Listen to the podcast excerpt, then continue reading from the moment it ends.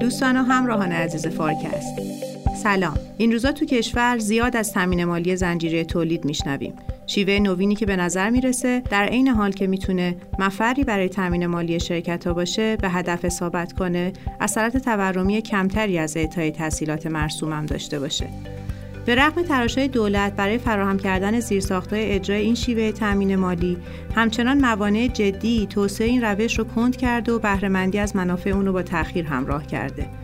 در قسمت اول فصل اول فارکست اقتصادی و مالی به تبیین شیوه ها و سازوکارهای تامین مالی زنجیره تولید یا همون SCF پرداختیم و در این قسمت از فارکست plus اقتصادی و مالی در این مورد بحث می‌کنیم که آیا واقعا استفاده از SCF یه تغییر پارادایم در تامین مالی کشور محسوب میشه؟ موانع مقیاس پذیری اون چیان؟ بخش تجاری و حاکمیتی برای رفع این موانع و تسهیل استفاده از این روش چه کارهایی می‌تونن بکنن؟ آخرین وضعیت این شیوه تامین مالی در کشور چیه و چه چشماندازی برای اون قابل تصوره؟ این سوال ها رو دستمایه میزگر در استودیو دانشگاه قرار دادیم و با حضور آقای حمید آذرمند مدیر کل اداره تامین مالی زنجیره تولید بانک مرکزی آقای دکتر فردوس باقری مدیرعامل شرکت سکوک و آقای دکتر فرهاد نیلی مدیرعامل شرکت رهنمان. سعی کردیم تا جای ممکن ابعاد این پرونده رو باز کنیم و مسائلی که برای مخاطب ایرانی مهم هستند رو پوشش بدیم. بسم الله. آقای دکتر نیلی تامین مالی تولید دغدغه است. هم برای بخش تجاری هایی که دارن فعالیت می‌کنن هم طبیعتا برای بخش حاکمیتی که دنبال تولید و اشتغاله. یه بخش خیلی جدی از این تامین مالی تولید صرف سرمایه در گردش میشه. به نظر می‌رسه که 50 درصد وام ها چه از نظر مبلغ چه از نظر مقدار داره صرف سرمایه در گردش میشه. چی داره تامین مالی سرمایه در گردش رو انقدر متفاوت می‌کنه؟ ببینید اول تعریف بکنیم که در واقع سرمایه در گردش تامین مالی سرمایه در گردش چرا یک امر متفاوته؟ یه تولید کننده رو در نظر بگیرید. فرض بفرمایید مثلا یه خیاط. این خیاط در واقع برای که کارش رو انجام بده نیازمند این هست که به کارگرای خودش در واقع حقوق دستمزد پرداخت بکنه. اجاره محل کارش رو پرداخت بکنه. بابت نخ و ارز کنم که وسایل خیاطی خودش پرداخت کنه اینا رو بخره.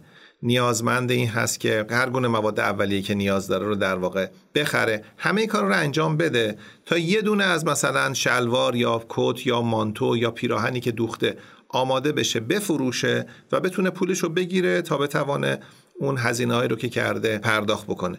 بنابراین یه فرایند فروش داریم که تابع رابطه اون تولید کننده با مشتری خودشه خریدار خودشه.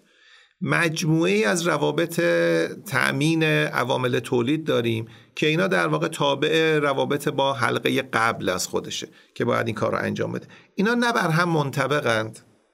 نه لزومی داره که بر هم منطبق باشن اختزاعات خودشون رو داره. تو هر صنعتی که نگاه کنیم چنین چیزی هست. بنابراین وقتی که تولید کننده نیاز داره که قبل از اینکه درآمدش رو حاصل بکنه از بابت فروش هزینهش رو پرداخت کنه از بابت خرید دوچاره در واقع نیازمند سرمایه در گردش میشه. حالا این سرمایه در گردش رو می‌توانه از جیب خودش پرداخت بکنه. می‌توانه از فروش از خریدار خودش بگیره و پرداخت بکنه. می‌توانه از یه نهاد مالی مثل بانک یا یه تامین کننده مالی دیگه بگیره. این قصه قصه هر تولید کننده است. چون هیچ تولیدی بی نیاز از مواد اولیه نیست. هیچ تولیدی بی نیاز از انرژی نیست. هیچ تولیدی بی نیاز از استخدام نیروی کار نیست. هیچ تولیدی بی نیاز از این نیست که یه دپوی از در واقع مواد رو داشته باشه تا بتونه کارش رو انجام بده. این تقدم هزینه ها به لحاظ زمانی بر درآمدها نیازمند در واقع سرمایه در گردش رو ضروری می‌کنه و بنابراین اگر کسی بخواد تولید کننده بخواد اینو از جیب خودش بده فشار مالی خیلی زیادی بهش میاد. فشار نقدینگی زیادی در واقع به خودش میاد. بنابراین خیلی وقت دیگه دنیا متوجه این موضوع شده که باید نهادهای مالی بتوانند با تأمین سرمایه در گردش این بار رو از روی دوش تولید کننده بردارن. حالا اون 50 درصد و من نمی‌دونم چقدر مثلا درست باشه ولی قطعا عددش خیلی زیاده. قطعا توی رکود فشارش خیلی زیاده. به خاطری که تو رکود شما مشکل فروش دارید. وقتی که شوکهای برونزایی به شما وارد میشه مثل مثلا کرونا که فرایند فروش رو دچار مشکل می‌کنه بنابراین فشار تأمین مالی سرمایه در گردش بیشتر میشه. هر نکسی هر ارز کنم که انقطاعی هر لطمه ای که به فرایند فروش یا در واقع دریافت درآمد ناشی از فروش بشه تأمین سرمایه درگردش رو بیشتر می‌کنه. بنابراین در واقع تأمین کنندگان مالی همواره باید یه چشمشون به این باشه که سرمایه درگردش تولید کنندگان چقدره. اصلا یه عدد ثابتی نیست. نباید fix ش بکنن. متناسب با سیکلای تجاری بالا میره پایین میاد. متناسب با شوکای اقتصادی بالا میره پایین میاد. باید این تأمین بشه. هرچی تأمین بشه فرایند تولید روانتر انجام می‌گیره. صرف نظر از اینکه فرایند تولید به لحاظ لوجستیک چگونه داره انجام می‌گیره به لحاظ تأمین مالیش در واقع روانسازیش فشار رو از روی دوش تولید کننده برمیداره. من می‌خوام به نکاتی که دکتر نیلی در واقع اشاره کردن چند تا نکته هم اضافه بکنم. ما الان می‌دونید بنگاه های ما توی فرایند تولیدشون هم مطالبات دارن هم تعهدات بابت خرید مواد اولیه و فروش در واقع محصولشون. وقتی بازارها و ابزارهای مالی ما اونقدر انعطاف نداره که امکان تهاتر در واقع این دارایی بدهی فراهم بشه بنگاه ناچاره که دائما به اندازه کافی دسترسی به تحصیلات داشته باشه که بتونه فرایند تولیدش رو در واقع تداوم ببخشه. خود این هم نیاز به سرمایه درگردش رو بالا می‌بره. ضمن اینکه خب این رو هم باید در نظر بگیریم. تو زنجیره های ما چون ساختار تامین مالی زنجیره این نیست بنگاه ها دارن موازی و مجزا به بانک مراجعه می‌کنن و یک در واقع محصول در اون فرایند تولید خودش داره به دفعات و به طور موازی تامین مالی میشه. این یعنی افزایش در واقع نیاز به تحصیلات سرمایه در گردش. ضمن که این رو هم اضافه بکنیم خب ساختار تولید ما طوری است که خب به دلیل اون گسستگی که داره به دلیل نااطمینانی هایی که در اقتصاد وجود داره و اینکه بنگاه ها همواره در معرض اون شوک های برونزا هستن ناچارن بیش از اون چه که یک دوره تولید یک دوره در واقع گردش نیاز به مواد اولیه داره خودشون رو در واقع با یک اندوخته و انباره از مواد اولیه بتونن توی در واقع یک حاشیه امن قرار بدن. خود همین هم نیاز به مواد اولیه و به تبعش نیاز به سرمایه درگردش رو برای خرید اون مواد اولیه افزایش میده. لذا ما می‌بینیم که الان سهم سرمایه درگردش از کل تسهیلات پرداختی بانک ها به هولوش 65 درصد رسیده که نسبت به دو سه سال پیش که همون عدد 50 درصد که گفتید این روند یک روند نگران کننده است. این به این معنی است که سایر انواع در واقع تحصیلاتی که بانک ها پرداخت می‌کنن داره کمتر و کمتر میشه. خب پس تقاضا برای سرمایه در گردش عملا علاوه بر تکنولوژی که بنگاه داره استفاده می‌کنه به ساختار تجاریش و ارتباطش با حلقه های قبل و بعدش کاملا مرتبطه. مثالی که تا الان زدین همیشه یه رابطه دوگانه رو داره نشون میده. یعنی بانک بنگاه بنگاه حلقه قبلش بنگاه و حلقه بعدش. آیا این تنها ساختار و پارادایمیه که ما می‌شناسیم که تامین مالی سرمایه در گردش داره توش صورت می‌گیره؟ یا قابل تصوره که از یه ساختار دیگه هم استفاده بشه. آقای تو باقری خیلی ممنون میشم که راهنمایی بفرمایید. ببینید هر حال ما در زنجیرهای تولید با تعامل لایه های مختلف در درگیر هستیم. یک فرایند فراوری برای تبدیل به محصول نهایی از نهاده به سمت در واقع محصول نهایی. این اتفاق و اگر ما بخوایم به طور واقعی در فضای عملیاتی ببینیم به طور سنتی همیشه اینطور بوده که یه بنگاه رجوع می‌کرده و ما ازش یک کورسوجوی خیلی ساده می‌کردیم که چه ماده اولیه یا چه نهاده ای نیاز داره. خیلی وارد جزئیات هم نمی‌شدیم و به تبع امکان این که بتونیم پله قبلی زنجیره رو شناسایی بکنیم در یک معامله یا مبادله سنتی تامین مالی سرمایه گردش وجود نداشته. در این فضای جدید به نظر می‌رسه که این ضرورت وجود داره که در مطالعه نیاز مشتری حتما ازش پرسش و پاسخ بشه به عنوان نهاد تامین مالی که در این زنجیره در لایه قبل و لایه بعدش چه اتفاقی قراره بیفته؟ و متناسب فضایی که درش قرار داریم و زمانبندی های در واقع تأمین کالا یا مدتدار بودن مبادلات بهش به یک راهکار برسیم و یه راهکاری رو بتونیم در واقع در اختیار قرار بدیم. تو این چارچوب میطلبه که ما حتما پس زنجیره ها رو بشناسیم پارادایم زنجیره ها رو بشناسیم. تعدد پله های در واقع تامین تا نقطه ای که به این بنگاه واسطه در واقع ختم میشه رو بشناسیم که خب متناسبا ابزارهای سنتی این امکان رو ندارن که ما بتونیم ردیابی رهگیری و نظارت کافی رو داشته باشیم برای اینکه بدونیم نیاز واقعی در چه حجم و ابعادی و در چه مقطع زمانی میبایست اتفاق بیفته. عدم آمادگی به نبودن داده ها در این فضا هزینه رو به شدت بالا می‌بره. همونجور که در فرمایشات جناب آذرمندم بوده چون بنگاه در واقع نمی‌دونه که کی به چه در واقع نیازی خواهد رسید مجبور که از قبل شروع به مهیا سازی در واقع تعهدات پیش بینی شده قبلیش بکنه و این مقطعی که تامین مالی می‌گیره مهمترین مسئله است در بهای تمام شدهش یعنی اگر ما زودتر از موعد نیاز داشته که تامین مالی دریافت کنیم مهمترین آسیب بنگاه افزایش بهای تمام شده‌شه به نظر می‌رسه این تغییر پارادایم ما رو باید به سمتی ببره که نهاد تأمین مالی در مقام مشاور نسبت به شناسایی زنجیره شناسایی تأمین کننده های پایدار و در مقام مشاور برای بالانس کننده و متوازن کننده تعهدات در بخش پرداختنی ها و دریافتنی ها به عنوان account receivable ها ورود کنه. اون وقت این مفهوم زنجیره شکل می‌گیره تعداد لایه ها شکل می‌گیره و شاید ما بتونیم یک نیاز به یک نقدینگی در یک لحظه مشخص و با یک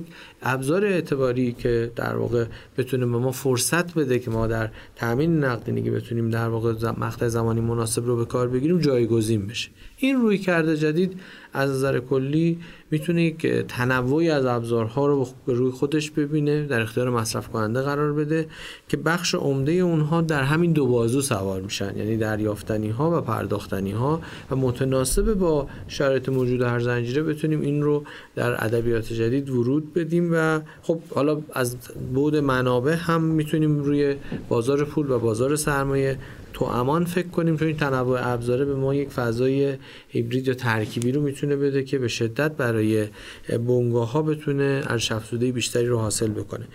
به طور کلی اگر ما به فضایی مهاجرت نکنیم که نیاز به پول نقد رو با در واقع نیاز به ابزار اعتباری جایگزین کنیم همیشه برای مکانیسم های توسعه و جهش در واقع تولید یا افزایش تولید ناخالصمون به ما به ازای معوض ریالی نیاز داریم.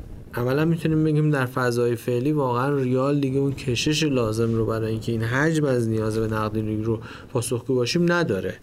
و متناسبا ما باید از بخشهایی که به اعتبار ختم میشه استفاده کنیم که به نظر SCF در این حوزه به دلیل توانمندی هایی که در انتقال اعتبار در در واقع تامین در واقع اون اعتبار داره به وجود میاره می‌تونه به شدت رویکرد جدیدی باشه برای جایگزینی و برای برآورده کردن نیازهای بنگاه در حوزه سرمایه گردش خب پس یه نظام سنتی تامین مالی سرمایه در گردش داریم که به نظر می‌رسه توش افرادی که درگیرن بنگاه و شرکت که می‌خواد تامین مالی بکنه اینا تک به تک رجوع می‌کنن. حالا به بانک یا در واقع به حلقه قبل و بعدشون. بنابراین مثلا برای یه 100 تومنی که قرار محصول جابجا بشه توی یه زنجیره عملا ما بیش از 100 تومن و ممکنه که مثلا 300 تومن یا 400 تومن اصلا لازم باشه که نقدی یا اعتباری تامین شده باشه که بخواد اون 100 تومن محصول از ابتدا تا انتهای زنجیره بره. عملا هم ردیابی وجود نخواهد داشت چون مراجعات در واقع یک به یکه. پس بنابراین من نه ردی از جابجایی محصول دارم و نه ردی از مبادلات مالی که بین افراد داره اتفاق میفته و میزان مورد وسوق بودنشون مورد اعتبار بودنشون که چگونه تونستن این کار رو به خوبی انجام بدن یا نه. بر این اساس اگه می‌خوام تولیدی داشته باشم تو چارچوب این نظام سنتی عملا به یه نقد خیلی زیادی هم احتیاج دارم. و به نوعی حتی هزینه تولید من هم داره افزایش پیدا می‌کنه. به خاطر اینکه هر فردی با اعتبار خودش داره وارد میشه و با توجه به شوکایی که ممکنه به هر فرد به هر بنگاه وارد بشه عملا خب میزان هزینه تامین مالیش هم با توجه به همون داره دیده میشه. SCFی که آقای دکتر باقری بهش اشاره کردن خیلی مایلم که در ادامه با توجه به چند تا مثال یه رو بیشتر ببینیم که این فقط یه ابزار زیاد یه ابزار جدیده یه در واقع شیوه تامین مالی جدیدیه که داریم می‌بینیم یا نه؟ همراه با خودش یه اکوسیستم داره و مجموعه ای از بنگاه ها نهادهای مالی و ابزارهای مالی جدید باید در تعامل با همدیگه باشن که بشه در واقع این شیوه تامین مالی رو برد جلو. ببینید بحث وقتی راجع به SCF داریم صحبت می‌کنیم راجع به یه ابزار طبیعتا صحبت نمی کنیم راجع به یک روش هم حتی صحبت نمی کنیم طبیعتا یک اکوسیستمه. شاید بتونیم بگیم SCF رو اگر خیلی ساده بخوایم تعریف بکنیم یعنی به کارگیری مجموعی از روش ها و عملیات تأمین مالی و کاهش ریسک در جهت بهبود مدیریت سرمایه در گردش و فرایندهای زنجیره تامین خب پس ما اینجا هم بحث مدیریت ریسک رو داریم هم بحث تامین مالی رو داریم. و هم مجموعی از روش ها و عملیات رو داریم.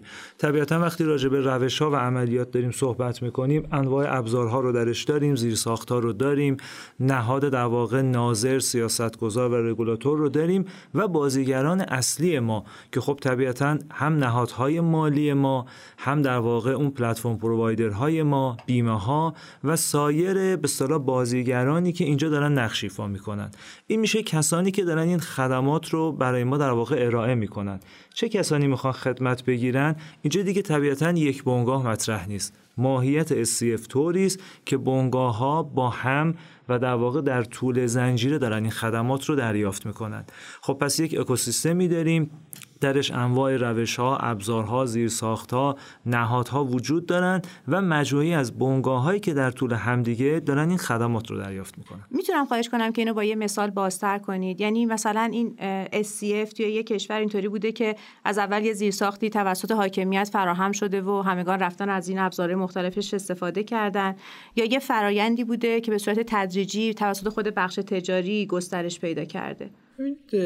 فرمایش جناب زمان ناظر بر اینه که این تغییر پارادایم صرفا تغییر یک روش finance نیست. نگاه در واقع در بکارگیری supply chain finance یا تامین مالی زنجیره تامین از تغییر در ادبیات انجام تراکنش تجاری و دیجیتال شدنش شروع میشه و هویت الکترونیکی و متناسبا اسناد تجاری الکترونیکی تا اینکه ما در واقع اسناد لوجستیکیمون رو الکترونیکی کنیم تا انبارشمون رو در رصد فناوری بیاریم. اصطلاحا میگن SCF is event driven platform.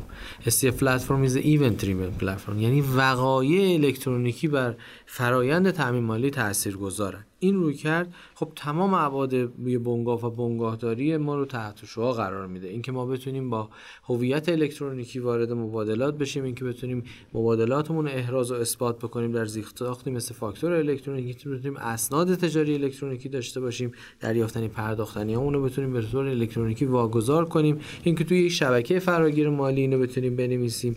و اون توقف ها هزینه هایی که جمعآوری اسناد در مبادلات سنتی هزینه ای که به بنگاه لود می‌کرد جاشو میده به وقایعی که کمتر هزینه داشته باشن سرعت بالاتر داشته باشن و این بتونه گردش رو در این اینکه افزایش میده هزینه رو هم کاهش بده. این تغییر ادبیات از یک در واقع فضای بنگاهی به یه فضای اکوسیستمی تقریبا مهاجرت می‌کنه. یعنی ما یه اکوسیستمی می‌خوایم که آمادگی پذیرش supply chain و finance رو داشته باشه. از روحیات قانونگذار و رگولاتور تا مجری و اصناف و مردم و لایه های مختلفی که تو این فضا تغییرات رو باید نهادینه بکنن یا ازش بهره ببرن. این به این مفهومه که ما وقتی که تا به امروز یک ابزار پرداخت بی تو بی نداشتیم قاعدتا آمادگی این که اسناد تجاری الکترونیکی بی تو بی داشته باشیم باید آماده سازی بشه. این مفاد و قوانین و پیش نیازهایی داره که از شاید قدیمی ترین هاش مربوط سال 1382 قانون تجارت الکترونیک ماست.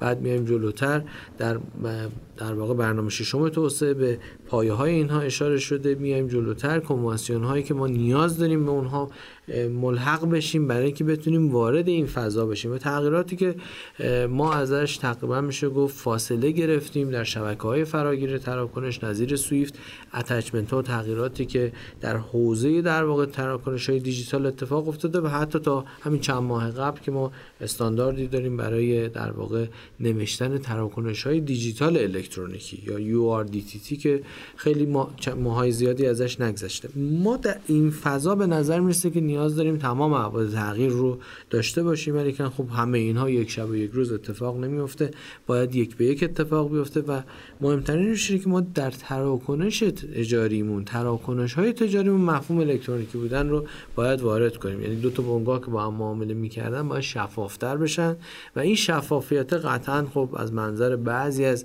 زینفان خیلی مطلوب نیست. و خب ولی کن چاره ای نیست. برای اینکه ما یک فرایند تجاری امن رو بسازیم که می‌خوایم از مدل نقدی به مدل اعتبار حرکت کنیم باید هویت الکترونیکی شفافیت لازم و ابزارها کاملا گویای در واقع ذات اون مبادلات و معاملات باشند به طور خاص در نظر بگیرید که ما از یک زنجیری فرض کنید در نهاده های در واقع تولید پوشاک شروع بکنیم از پنبه بیایم به لایه در واقع پاک کنی ریسندگی بافندگی رنگرزی بنکداری و در نهایت میره در یک زنجیره تولید که می‌خواد کار برش دوخت و عرضه در یک شبکه فروشگاهی اتفاق بیفته. این اتفاق رصد پذیر کردن کل این زنجیره برای اینکه ما بتونیم منابع رو در ابزارهای مناسب توش هدایت کنیم قطعا لایه های مختلفی از سازمان ها با درجه بلوغ مختلف توش حضور دارن. از سازمان های کوچک چند نفره تا سازمان های بزرگ چند هزار نفره. این فرایند توش زینفان مختلفی درگیرن. از یک حمل کننده در واقع بار که یک راننده ساده در یک کامیون باشه تا یک شرکت لوجستیکی بزرگ که امکان داره در حمل بین الملل فعال باشه. برای اینکه ما بتونیم این زنجیر رو تشخیص بدیم نیاز داریم که شبکه همون به هم متصل بشن. شبکه هایی که در حوزه تجارت شبکه هایی که در حوزه finance. و خب ما این تفاوت رو باید در روحیه تمام این ارکان بتونیم لمس کنیم و اونا باید همگام میشن تا ما بتونیم زیر ساخت لازم رو برای SCF مهیا در سطح بنگاه های کشورمون بتونیم ببینیم. این نکته ای که در واقع آی باقری میگن تغییر پارادایم ابعاد مختلف داره یه مقدار بخوایم ورود بکنیم. ببینید یک بخشش اینه. خب زیر ساخت در واقع تامین مالی زنجیره خیلی مبتنی بر فناوریه. خیلی مبتنی بر در واقع مباحث دیجیتاله. از احراز هویت و امضا شما بگیرید تا قراردادهای در واقع الکترونیکی و الی آخر و صورت حساب الکترونیکی و نظایر اون. خب اینکه ما نظام سنتیمون رو بخوایم در واقع منتقل بکنیم به یک نظام در واقع تجاری و حقوقی مبتنی بر این فناوری ها این نیازمند اینه که خب نظام حقوق قضاییمون پشتیبانی بکنه نظام اعتباری و بانکیمون پشتیبانی بکنه بنگاه ها این رو بپذیرن بانک ها این آمادگی رو کسب بکنن. بخشی از در واقع اون تغییر پارادایم ناشی از در واقع اون ماهیت مبتنی بر فناوری SCF ولی این فقط یک بعد یک بعد قضیه است. همه ابعادش نیست. بحث شفافیتی که گفتن. اینکه خب چقدر نظام تجاری ما نظام در واقع مالی ما آمادگی پذیرش اون شفافیت و هزینه های اون رو داره خود این هم در واقع یک بعد دیگه مسئله است. و آمادگی در واقع خود بنگاه هم مسئله است. یعنی بنگاه هایی که با یک روش سنتی عادت کرده بودند تأمین مالی بشن یا به طور در واقع غیر رسمی در داخل زنجیره خودشون یا در واقع مبتنی بر دریافت تحصیلات و توصیق به روش سنتی. چقدر این بنگاه های ما آمادگی این رو دارن ابزارهای جدید رو بپذیرند خود این هم طبیعتا یک فرایند زمانبری است که آمادگی باید به تدریج حاصل بشه. یه نکته به نظرم بد نیست. حالا ما بحث تغییر پارادایم رو داریم مطرح می‌کنیم. تغییر پارادایم در سیاست گذاری هم بخش دیگه از این موضوعه. خب ما همواره عادت کردیم در سیاست گذاریمون مشکلات بخش های واقعی رو و هم از مشکلات بنگاه ها یا خانوار رو با افزایش فشار بر بانک ها و تحمیل در واقع تکالیف به بانک ها حل بکنیم. یعنی همواره این تلقی وجود داشته که اگر جایی در واقع رکودی وجود داره یک متغیر برونزا یک شوکی در واقع وارد شده. اگر ما بانک‌ها فشار بیاریم که تسهیلات بیشتری بدن می‌تونیم مشکل در واقع اون بنگاه یا اون بخش رو حل بکنیم. خب این منجر به این شده که ما همواره رفتیم به سمت شکل خاصی از هدایت اعتبار. اینکه به کدوم بخش تسهیلات چقدر بدیم با چه نرخی بدیم سهمیه ها به چه شکلی باشه و الی آخر. خب یک تغییر پارادایم هم در سطح سیاست گذاری لازمه که ما بپذیریم با این شیوه اینکه ما در واقع بنگاه رو ابزار سیاست های غیر بانکی بدونیم. یعنی بانک رو ما ابزار سیاست های غیر مالی و غیر بانکی بدونیم. اینکه بخوایم مشکل بخش واقعی و مشکل خانوار رو با ابزار بانکی حل بکنیم این در واقع نگاه هم باید در سطح سیاست گذاری تغییر بکنه و اصلاح بشه. اگه موافق باشین یه جنبندی بکنم از این نکاتی که دوستان فرمودن. ببینید من فکر می‌کنم که ما داریم راجع به سه نسل از در واقع تامین مالی زنجیره تولید داریم صحبت می‌کنیم. نسل اول وقتی است که در همون مثال فرض بفرمایید که پارچه و دوخت لباس که آقای باقری فرمودن مثلا شما ته زنجیره رو در نظر بگیرید مثلا یه برندی مثل هاکوپیان یا ایکاد یا جایی که در واقع داره کچلوار مردانه تولید می‌کنه یا ماکسیم که مثلا داره پیراهن مردانه تولید می‌کنه این میاد منهای یکش میشه پارچه ای که در واقع دریافت می‌کنه. منهای دوش میشه بنکداری که اون پارچه رو می‌گیره. منهای سهش میشه اون جایی که در واقع بافندگی رو انجام میده یا حتی میشه جایی که رنگ رو انجام میده بعد میشه بافندگی ریسندگی و میاد قبل تا می‌رسه به پنبه‌ای که ممکنه مثلا از ازبکستان. فرض بفرمایید که وارد میشه. نسل یک اینه که هر کدام از اینا جداگانه به بانک یا اون نهاد تامین کننده مالی مراجعه می‌کنن و نشون میده که آقا من اینقدر فعالیت دارم به من وام بده.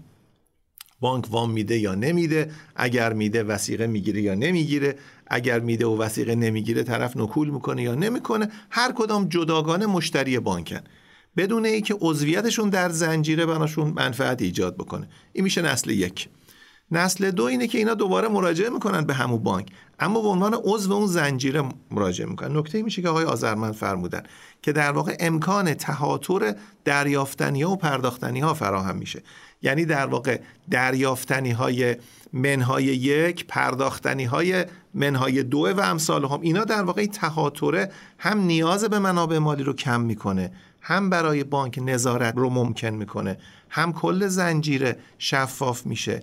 هم اگر ته زنجیره جایی هست مثل مثلا هاکوپیان که ممکنه نزد بانک از اعتبار بیشتری برخوردار باشه اعتبار انتهای زنجیره امکان وام گرفتن اعضای ضعیفتر زنجیره رو فراهم می‌کنه. در این نسل دو همه عضو یه شبکن یعنی پلتفرمی وجود داره که توی پلتفرم ویژگی شبکه‌ای رو داره اثر شبکه‌ای رو داره.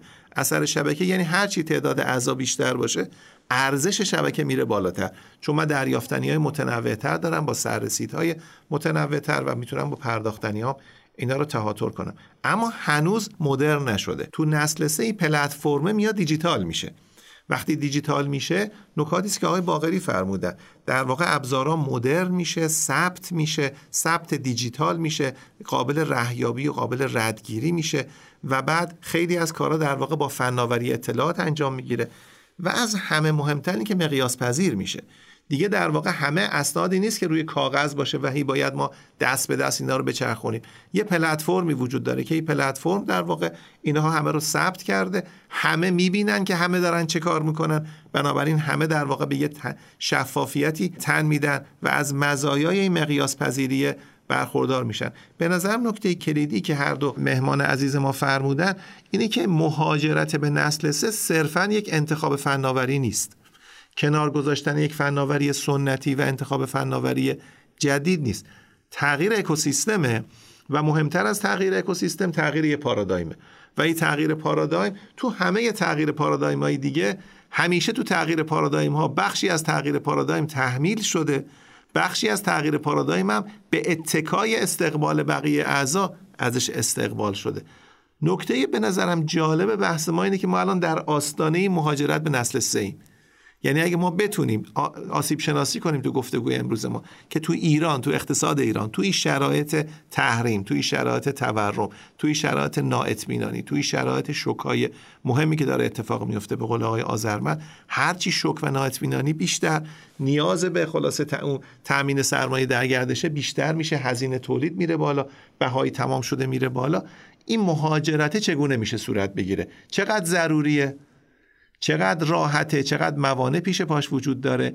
کی باید آیا, آیا باید کسی پیش گام بشه؟ یا ای که همه یکی میره جلو بقیه هم دنبالش میرن؟ چقدر خود به خودیه؟ و نقش دولت به عنوان بازارساز و بازیساز به نظرم چقدر مهمه. من به نظرم اون بیش از حد به اون عنصر مدرن سازی و فناوری بها ندیم اما خیلی مهمه ها. اما بیشتر عنصر تغییر اکوسیستم تغییر ذهنیت و تغییر پارادایمه رو بهش بپردازیم.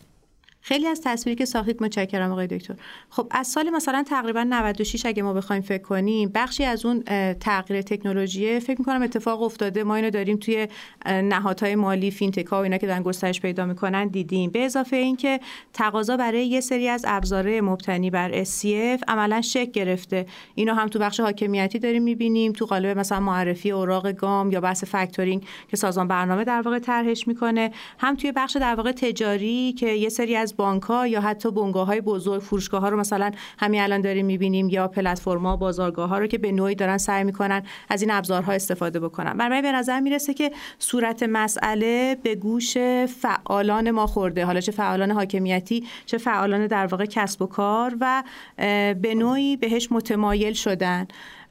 منتها سوالی که وجود داره اینه که به رغم در واقع شوک هایی که اتفاق افتاده کرونا محقق شد داستان مثلا فرض کنید که تورمی که داره اتفاق میفته و این خودش می‌تونه تقاضا برای نگهداری موجود انبار رو ببره بالا تقاضای سرمایه در گردش رو ببره بالا تحولات مثلا مربوط به نرخ ارز که اتفاق افتاده و خودش دوباره تقاضا برای سرمایه در گردش رو تغییر داده. مجموع این اتفاقات هم داره تقاضا برای سرمایه در گردش می‌بره بالا. پس هم این SCF به گوش خورده هم تقاضا برای سرمایه در گردش داره میره بالا.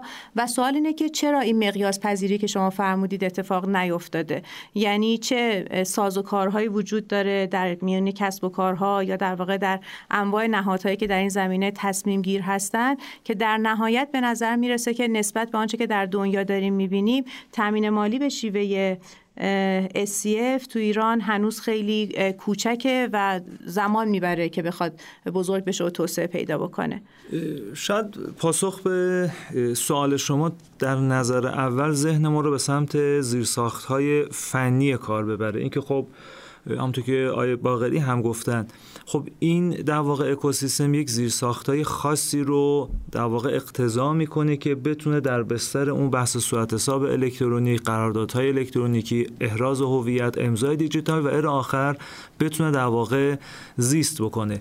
خب این شاید بخشی از موضوع باشه. یعنی این شاید بیش از سایر بخش ها به چشم میاد ولی همه مسئله نیست. ما در کنار فقدان این زیر های الکترونیکی که الان فقط داریم گام های نخستش رو داریم در واقع سپری می‌کنیم ما زیر های مقرراتی جدی یعنی الزامات مقرراتی جدی این کار نیاز داره که الان مهیا نیست. خب بسیاری از مقررات ما و نظام حقوقی ما یا برای توسعه SCF یا ساکتن یا مانع. خب این نیاز به یک تغییرات گسترده در بسیاری از قواعد و مقرراتی داره که فضای کار رو بتونه برای توسعه اسیه فراهم بکنه. نکته بعدی هم ساختار بخش واقعی ماست.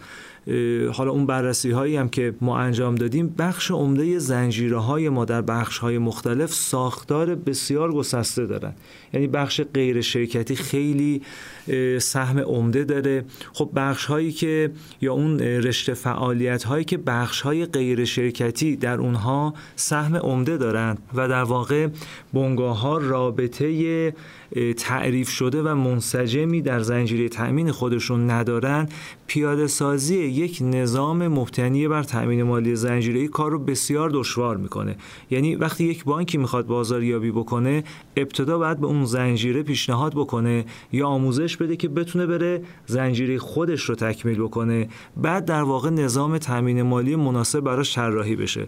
خب این هم یکی از در واقع میشه گفت موانعی بوده که مانع شکلگیری تأمین مالی زنجیره ای شده یک بحث دیگه هم اشاره شد توی بحث ها تمایل یا عدم تمایل به شفافیت یا عدم پذیرش شفافیت رفتن به سمت SCF یعنی پذیرفتن شفافیت و سلامت مالی و اقتصادی.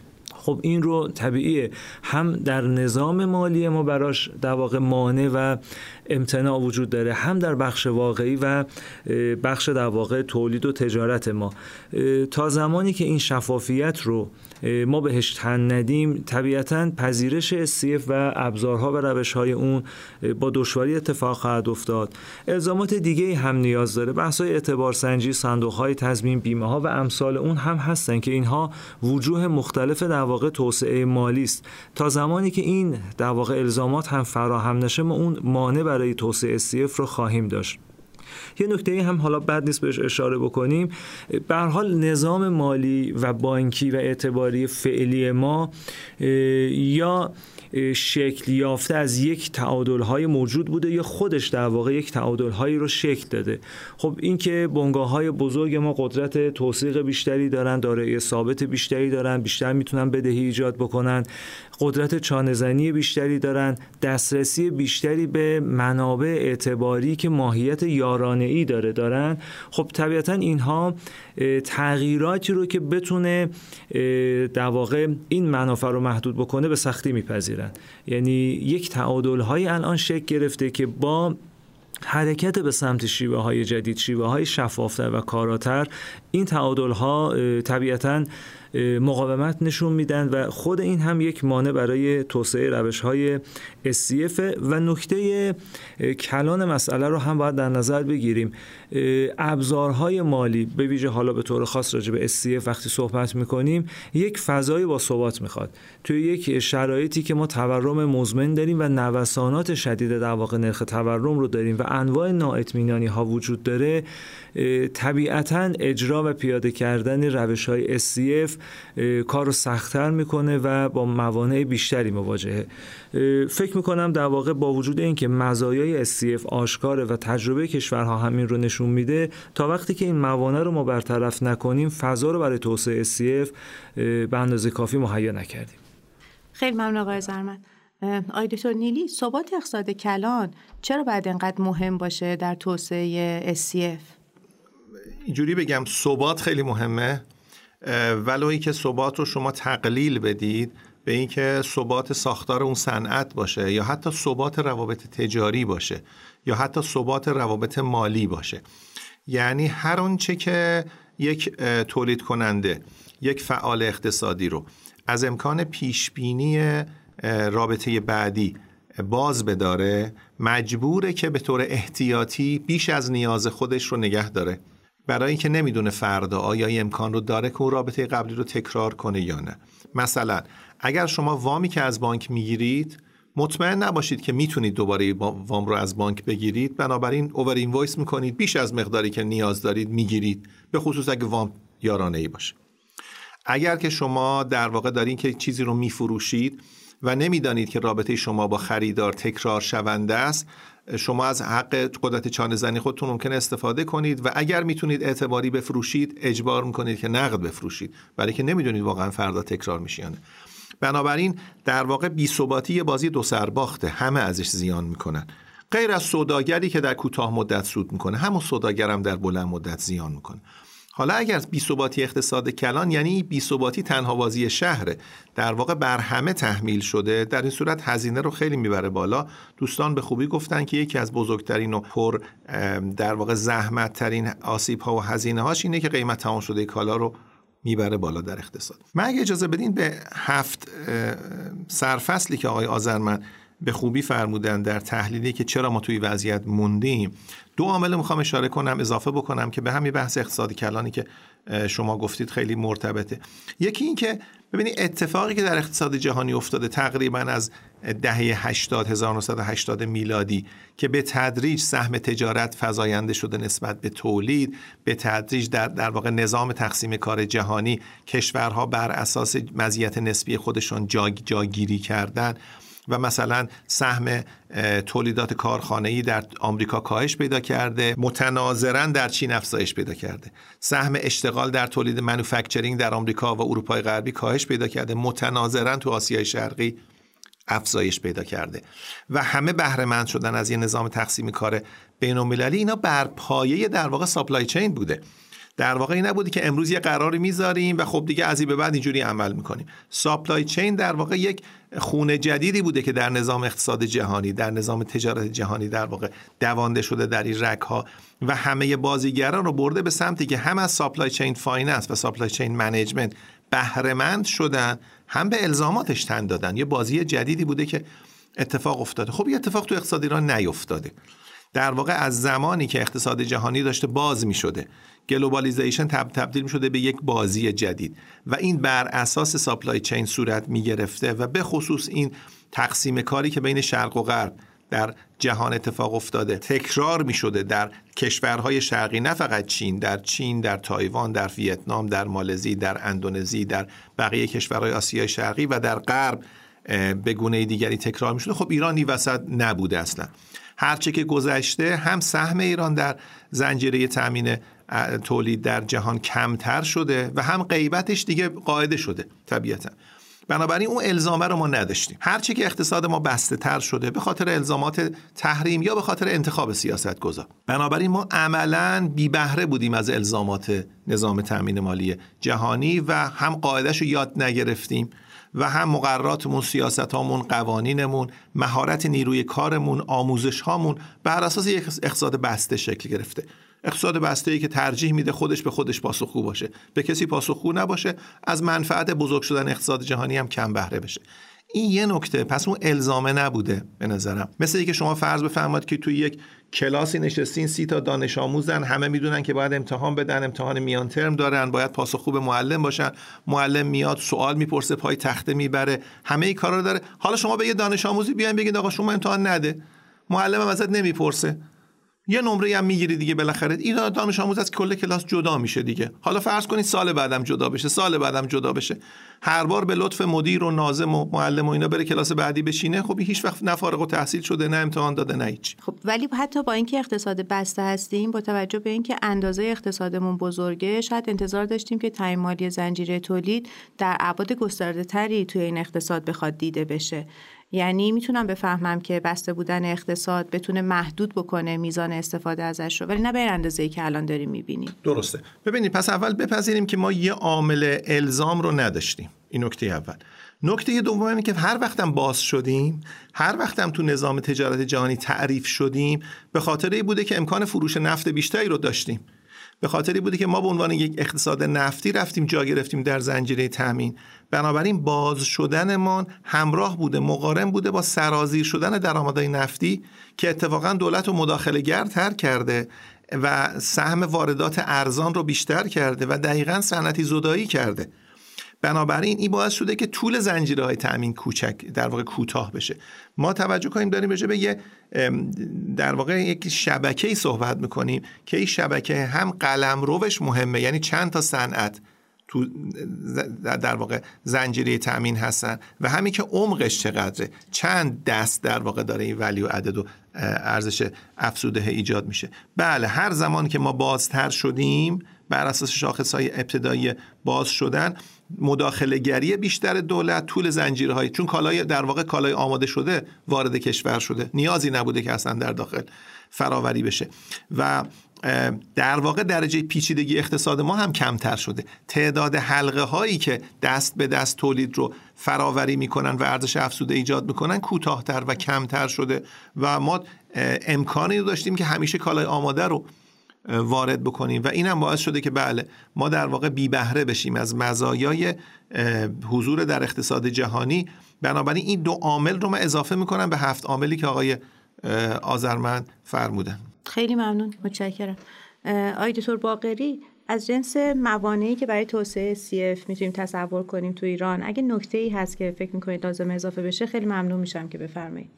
ببینید به هر حال ما برای اینکه بتونیم در واقع همچین خدمتی رو در اختیار فعالان اقتصادی و صاحبان کسب و کارها قرار بدیم به دلیل فاصله ای که بین سیاست های کلان جهانی یعنی به مفهوم توانمند کردن ممکاجت بهرهبرداری از این سرویس ها و قوانین داخلی داریم یک دوره گذاری نیاز بوده تا این قواعد و قوانین به صورت دستور عمل رویه و در قالب سیاست گذاری در اختیار بنگاه ها قرار بگیره. این کندی در مقام سیاست گذاری و جنبه عملیاتی دادن به این مفاهیم جدید یکی از مهمترین تهدیدات یعنی ما همیشه با فاصله نسبتاً زیادی نسبت به تغییرات در قواعد تجارت جهانی سعی کردیم خودمون رو سازگار بکنیم حتی در تراکنش های ملی و بومیمون هم با همین تأخیر ابزارها رو به کار گرفتیم.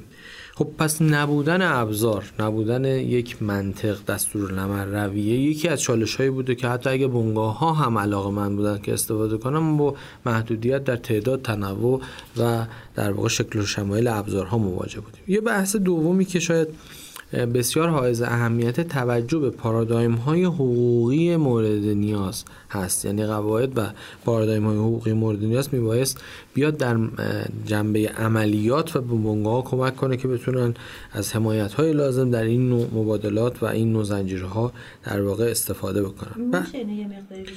ببینید به هر حال ما می‌خوایم از اسناد تجاری الکترونیکی استفاده کنیم. نیاز داریم که قانون تجارتمون اون ظرفیت داشته باشه. قانون تجارت ما هم اگه این ظرفیت داشته کسی تا به حال اینو بالفعل نکرده. خزانه داری ما میبایست اسناد تجاری الکترونیکی بده.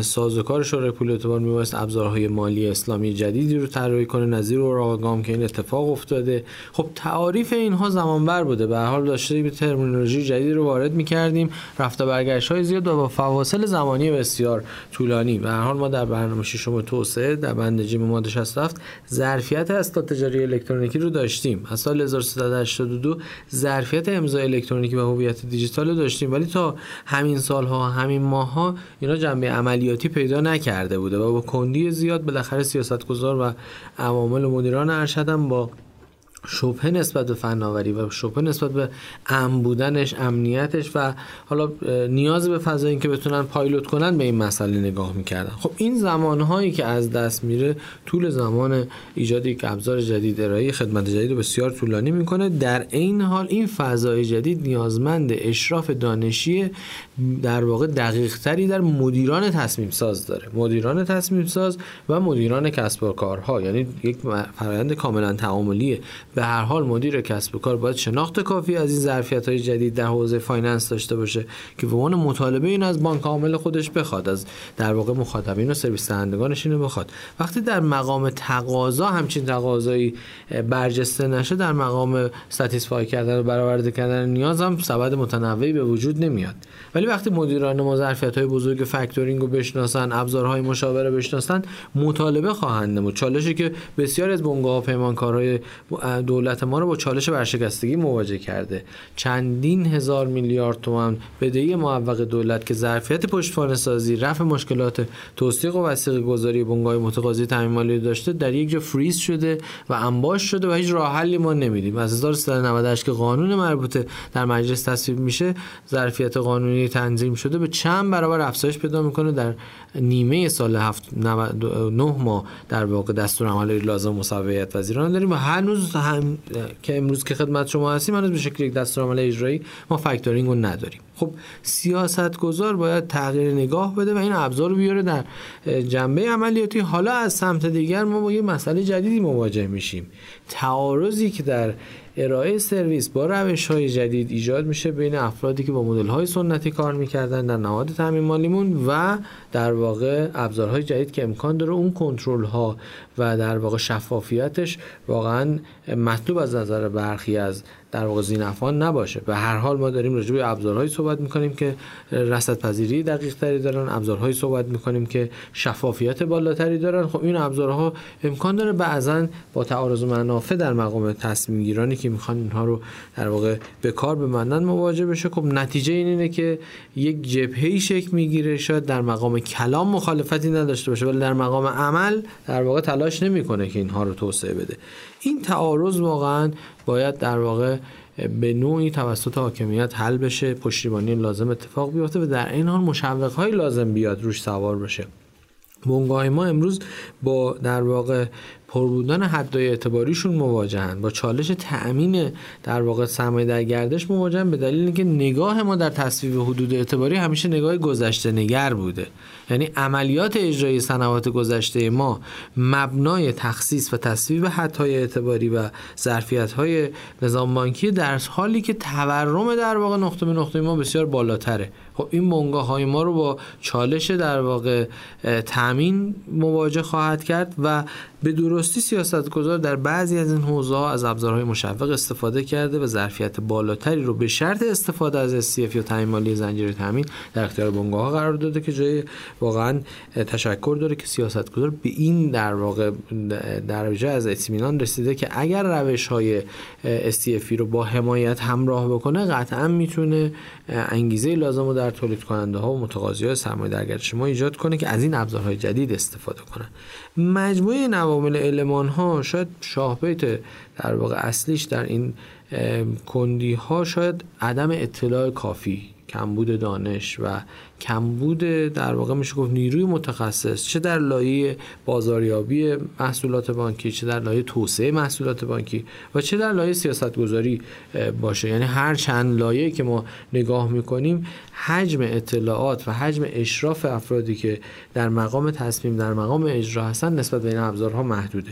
و راه حل برون رفته نظام بانکی ما از این فضای فعلی و چالشی که در واقع باش مواجه شده خیلی ارتباطی با این توانمندی های این ابزارها برقرار نکرده. یعنی کمتر نهاد مالی رو می‌بینیم که راه در واقع موفقیت خودش رو در مسیر استفاده از این ابزارها طراحی کرده باشه. در حالی که بسیاری از اون چالش که امروز نهادهای پولی ما باش مواجهن نظیر کمبود نقدینگی ناترازیشون بحث در واقع سیاست های افزایش درآمدهای غیر مشابهشون واقعا از همین مسیر می‌تونه گذر بکنه. یعنی ما در مقام عمل اگر در برنامه های عملیاتی توسعه نهادهای پولیمون بتونیم این مفاهیم رو بگنجونیم بسیار راهگشا خواهد بود. در حدودا اردیبهشت ماه 1399 ستاد اقتصاد مقاومتی راجع به پارادایم تغییر فضای کسب و کار بانک ها اشاره داشته که باید از SCF استفاده بشه.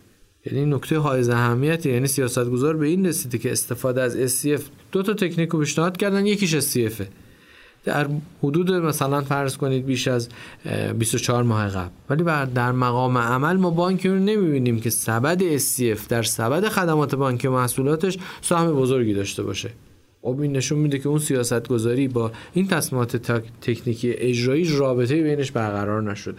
یا سیاست گذاران ما در لایه بانکی مدیران ارشد بانکیمون لمسی از ظرفیت های این ابزار ندارن.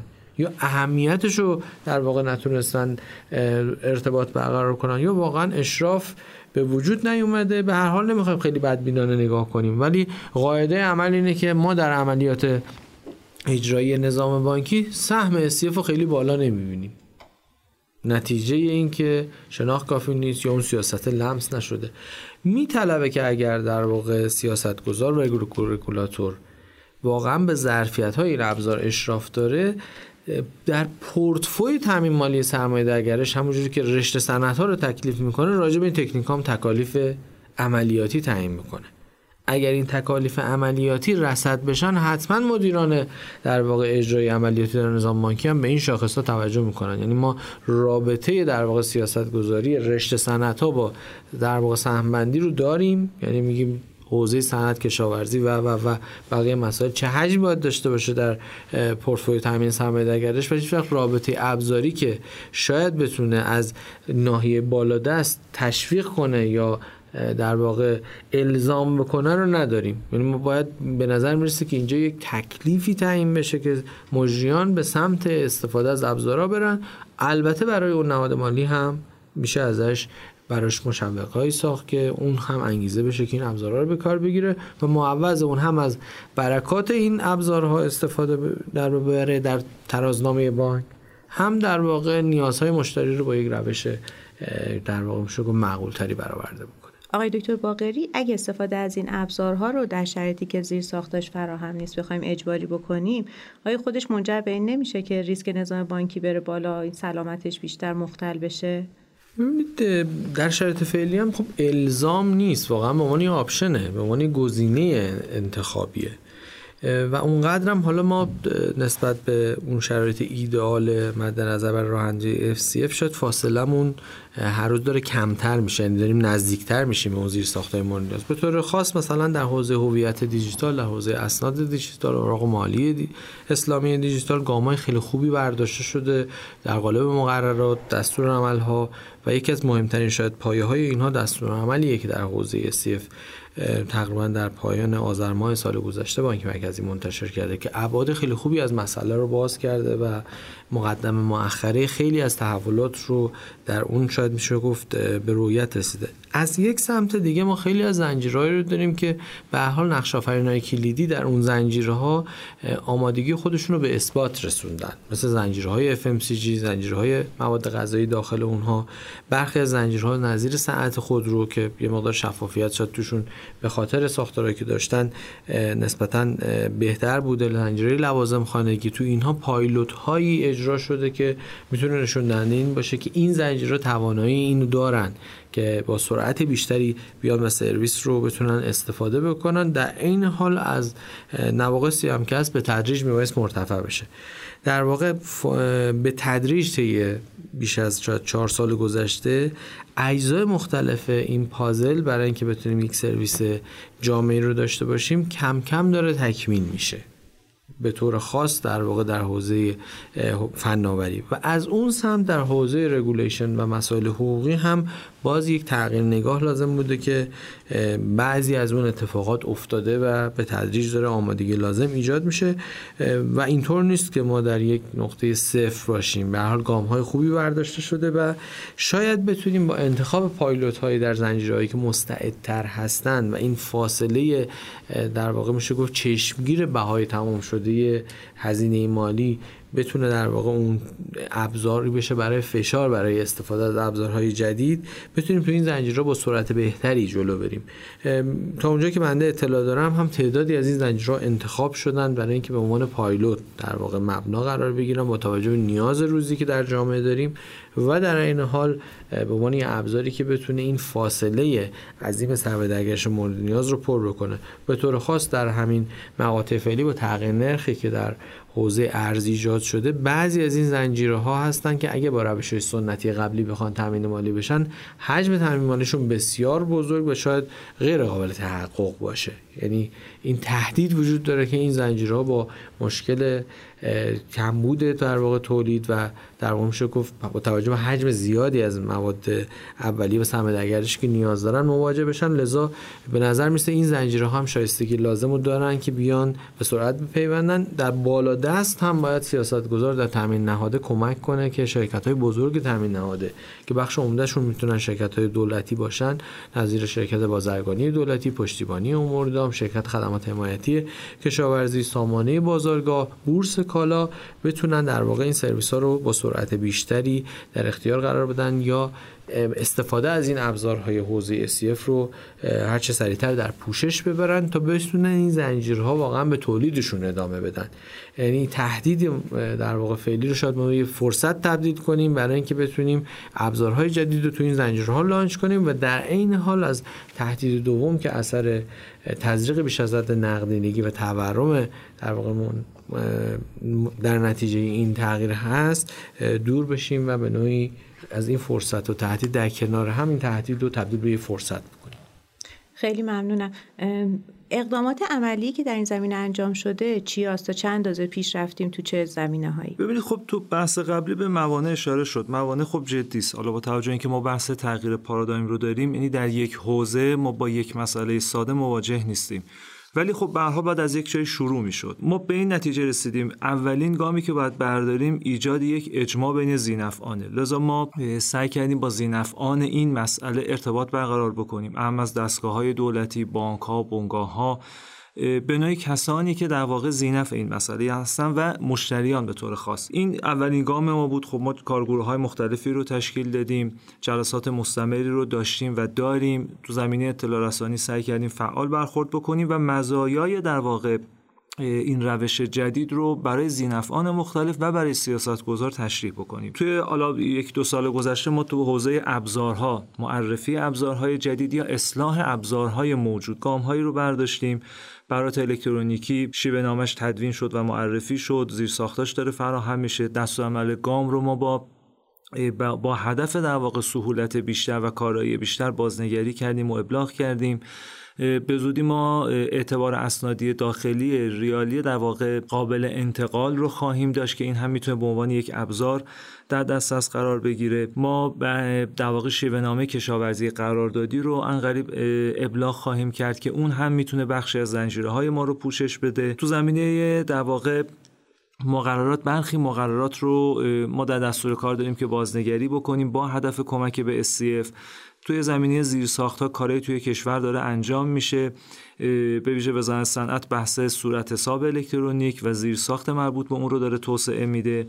ما مجموعه سیاست های تشویقی رو در کنار این ابزارها و زیرساختها در نظر گرفتیم. به عنوان مثال بحث معافیت بانک از کنترل رشد ترازنامه مشروط به استفاده از ابزارهای تامین مالی زنجیره ای رو ما مصوب کردیم و ابلاغ کردیم.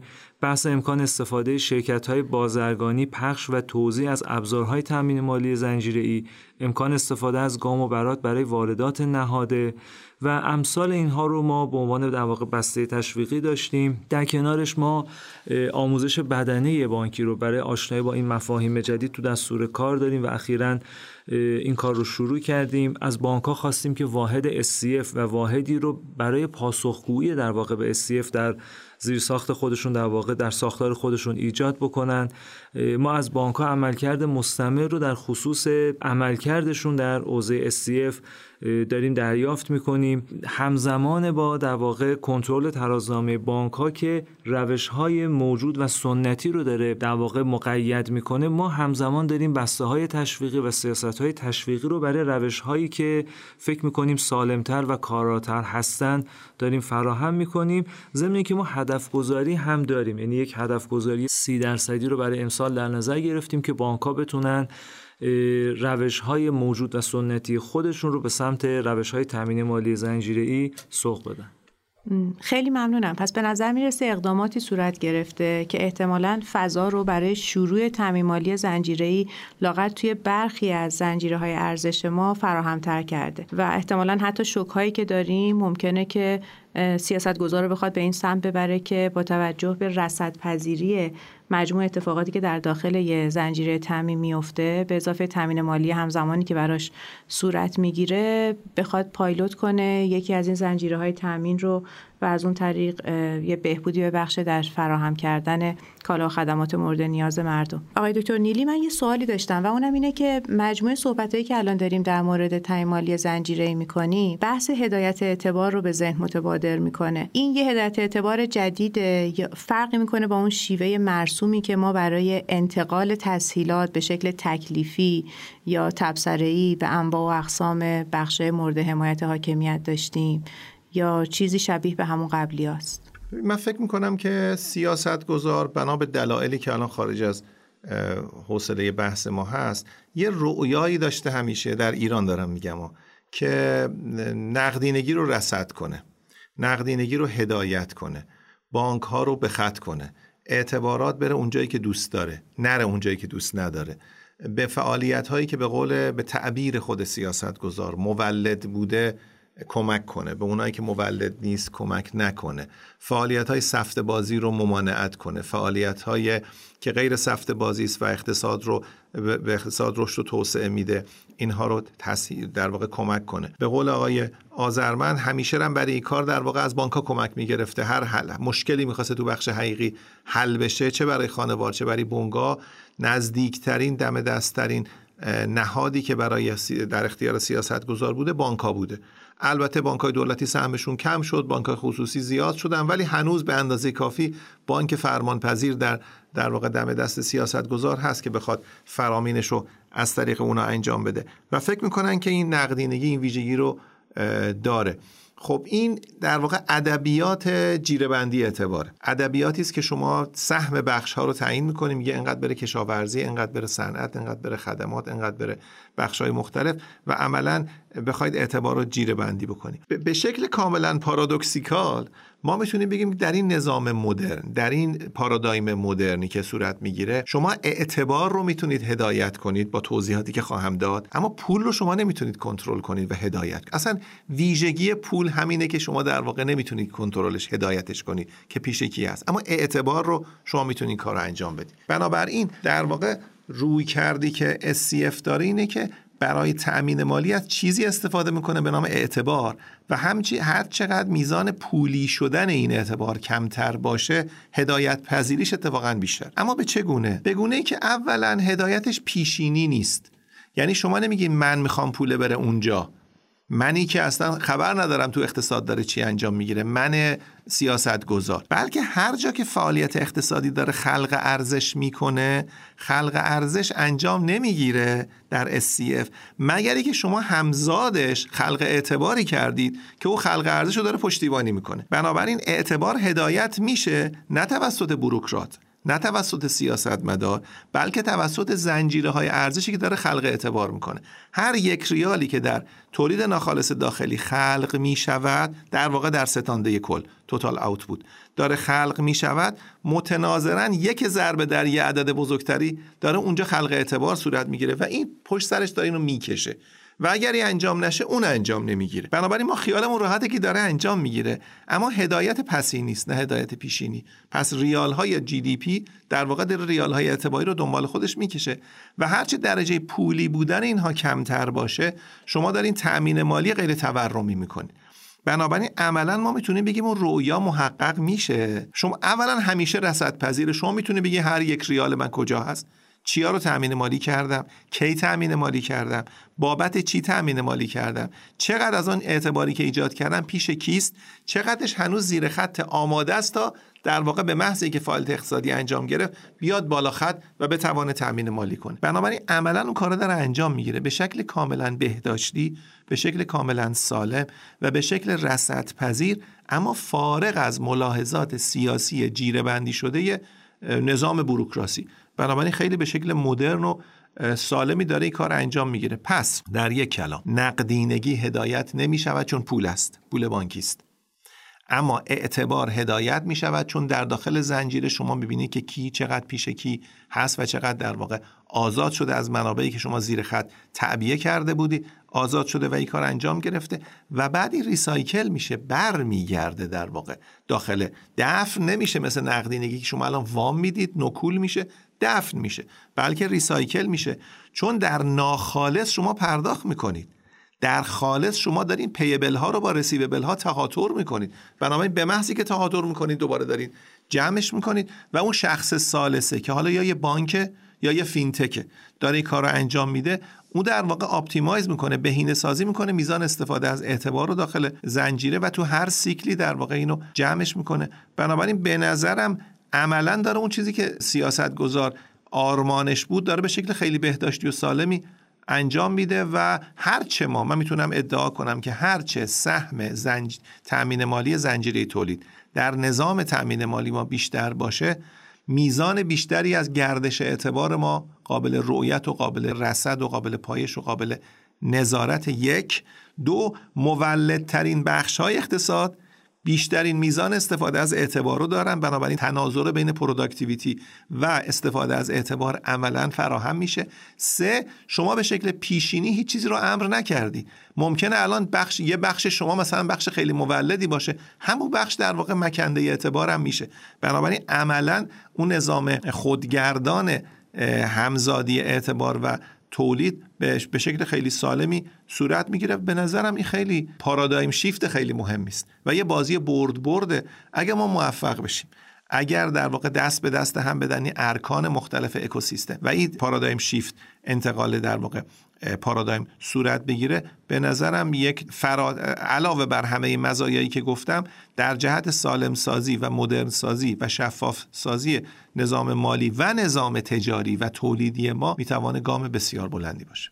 خیلی ممنون. پس در عمل انگار ما اینجا دوباره یه رانت داریم. منتها برخلاف رانت های قبلی که تحمیل می‌شد یا اجبار می‌شد از طرف سیاست گذار این رانته ناشی از اطلاعات اطلاعاتی که در واقع داره میچرخه بین همه به اشتراک گذاشته میشه و اون شفافیتی که در ذات SCF هم وجود داره اصلا خود حجم اطلاعات رو داره افزایش میده.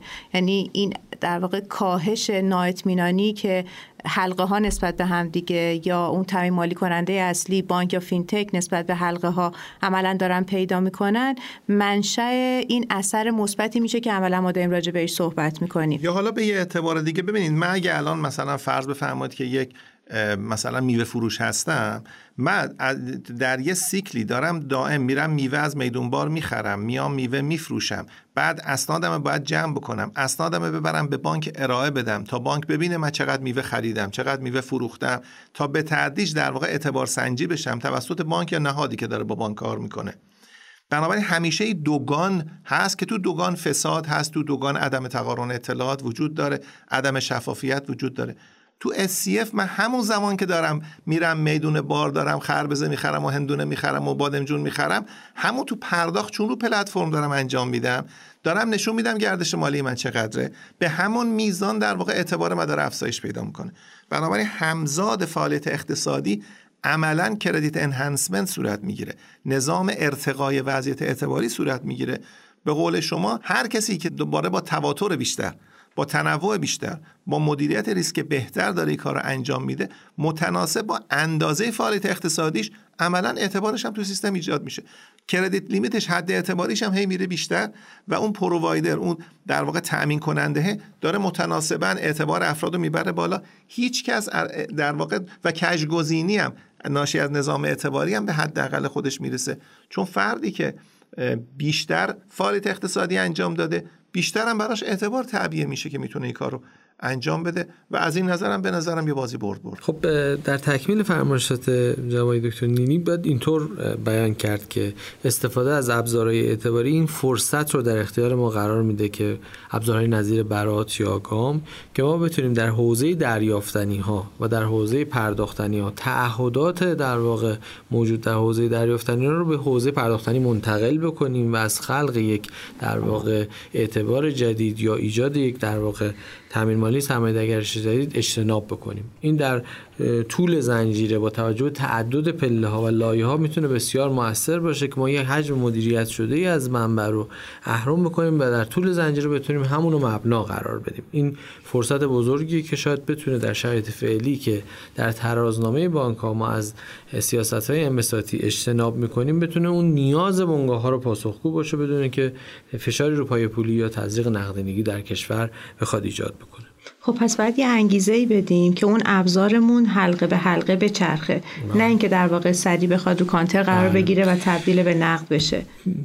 توی همین فضا دقیقا در واقع ناظر بر همین نیازی که وجود داره قابلیت انتقال در زنجیره و ظرفیت های اون و مشوق های برای به کارگیری از این می‌تونه مکمل هم باشن. یعنی به عبارتی در بالادست زنجیره ها شرکت های مؤثر پذیرش این ابزارها رو میبایست تشویق بکنن که خب هم بر اساس لایه بودجه ما این ظرفیت رو داریم هم بر اساس توافقاتی که در سطح شرکت ها اتفاق افتاد. نزدیک شرکت های مثل بازرگانی دولتی پشتیبانی امور دام شرکت خدمات حمایتی اینها شرکت هایی که تأمین کننده های نهاده اساسی کشور هستند. باید اینها این ابزارها رو بپذیرن تا نیازهای در واقع شرکت های زنجیره تامین بتونه برآورده بشه. و این اتفاق می‌تونه اثری که در واقع در زنجیره بذاره اینه که ما در یک نقطه با تحریک زنجیره و تزریق اعتبار بتونیم در انتهای زنجیره این اعتبارات رو جمع آوری کنیم. مسئله دوم بحث سقف میزان اعتبار قابل تخصیص است که در ناحیه سیاست گذاری با توجه به شرایط فعلی که در کشور داریم بخش ریالی قابلیت افزایش نداره. لذا اون بخشی که سیاست گذار به عنوان حمایت در نظر گرفته کاملا روی ابزارهای اعتباری سواره و این می‌تونه کمک بکنه که در اینی که نیاز بنگاه به تامین اعتبار و سرمایه در گردش برآورده میشه متناسبا نقدینگی افزایش پیدا نکنه. و ما از ابزارهای اعتباری بتونیم تو این فضا بهره ببریم. به فرمایش آقای دکتر تامین مالی غیر تورمی با استفاده از ابزار اعتبار قابل انتقال و بدون نیاز به در واقع صدور مجدد که خود این می‌تونه در کاهش هزینه های بنگاه ها چون صدور همین اعتبارات در هر مرحله صدور به هر حال یه هزینه به بنگاه وارد می‌کنه. استفاده از ابزار جایگزین انتقال به جای صدور مجدد نظیر اون که در بک تو بک کردن LC اتفاق میافتاد ما صدور مجدد داشتیم. در حالی که در انتقال ما کاملا از همون ابزار اعتباری اولیه استفاده می‌کنیم. و کاهش وابستگیش به پول نقد می‌تونه معید هم باشه و به عنوان عامل انگیزشی توسط بنگاه پذیرفته بشه. ولی خب میطلبه که شرکت های بزرگ و شرکت های مادر در زنجیره وارد این ادبیات بشن تا شرکت های کوچکتر که امکان تامین وسایق رو ندارن بتونن از ظرفیت اون شرکت ها برای رفع موانع در واقع تامینالیشون بهره ببرن و خب نتیجتا در کل این پارادایم به نظر حتی می‌تونه مدل های وسیق سپاری تغییر کنه. انبار زیر کلید به وجود بیاد. بورس کار وارد این تعاملات بشه که از مزایای این واقعا همون اهدافی که دنبالش هستیم. یعنی تسهیل تامین مالی در عین افزایش در واقع سهولت کاهش ریسک رو تو امان داشته باشیم. یعنی ابزاری که محدودیت های تزریق نقدینگی رو نداره می‌تونه انتقال پیدا کنه می‌تونه به قرینه به کالا تبدیل بشه کالایی که می‌تونه پشتوانه بشه برای صدور اعتبار جدید. اینا موانعی که واقعا همه بنگاه ما باش درگیر هستن. به ویژه بنگاه هایی که سهم در واقع یا نسبت های دارایی های ثابت در در واقع ساختار سرمایهشون خیلی بالا نیست همیشه در سطح در واقع با نظام بانکی ما مشکل تامین وسایق سنگین یا استرانکولاترال رو دارن. این روش ها می‌تونه به راحتی به اونها این ظرفیت رو بده مطالباتشون از دولت نهادهای عمومی یا اسناد تجاری تضمین شده ای که در زنجیره دریافت می‌کنن یا تصمیم بگیرن اونها رو در زنجیره انتقال بدن یا توثیقش کنن ازش استفاده ثانویه ببرن برای رفع مشکلات در تامین در واقع میشه گفت مالی سرمایه در گردش خودشون.